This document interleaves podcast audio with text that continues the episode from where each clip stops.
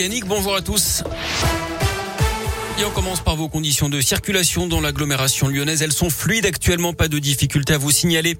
À la une ouverture du procès de Nordal Lelandais aux assises de l'Isère à Grenoble. L'audience va commencer dans les minutes qui viennent. L'ancien militaire est jugé pour le meurtre de la petite Maëlys en 2017 à Pont-de-Beauvoisin en Isère, mais aussi pour l'agression sexuelle de deux petites cousines et l'enregistrement et la détention d'images pédopornographiques. Devant le tribunal de Grenoble ce matin, le papa de Maëlys, Joachim Desarrojo, était très ému, très ému, pardon. Écoutez ce qu'il attend de cette audience. Mais j'attends qu'il reste le plus longtemps en prison, qu'on se sente, euh, qu'on se sente rassuré qu'ils sont en prison. Vous attendez des explications? Bah, Les siennes, je ne sais pas, si on peut en entendre. Euh, la sincérité, je ne sais pas. J'avais hâte d'y être. Le procès doit durer trois semaines. Un Nordal Lelandais risque la réclusion criminelle à perpétuité. Aujourd'hui et demain, les débats seront consacrés à l'examen de sa personnalité. Alors allez-vous suivre ce procès? C'est notre question du jour sur radioscope.com. La première levée des restrictions en France cette semaine. À partir de mercredi, les jauges seront supprimées dans les stades et les salles de spectacle. Ce sera également la fin de l'obligation de télétravail qui restera recommandée au moins trois jours par semaine. Fin également du port du masque généralisé en extérieur. Notez que la dose de rappel est désormais obligatoire hein, pour les pompiers et les soignants depuis hier. Ceux qui n'ont pas reçu leur injection risquent la suspension sans rémunération.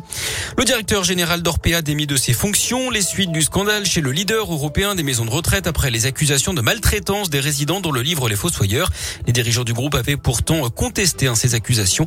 Le directeur général France est justement convoqué demain matin chez la ministre déléguée chargée de l'autonomie des personnes âgées, Brigitte Bourguignon.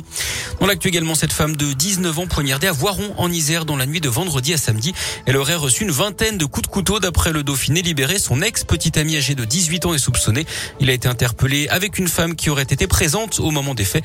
Ils ont été mis en examen pour tentative de meurtre et écroué. La victime, elle, était entre la vie et la mort. La piste d'un différent amoureux pour l'instant privilégié. Vinci Autoroute annonce qu'il va bloquer les prix des péages pour 80% des trajets de moins de 30 km et deux tiers des trajets de moins de 50 km. Annonce qui intervient alors que prendre l'autoroute va coûter plus cher à partir de demain, augmentation de 2% en moyenne. Dans quelle ville fait-il bon vivre en France? Le journal du dimanche a publié hier son classement annuel. Angers est premier, Annecy deuxième.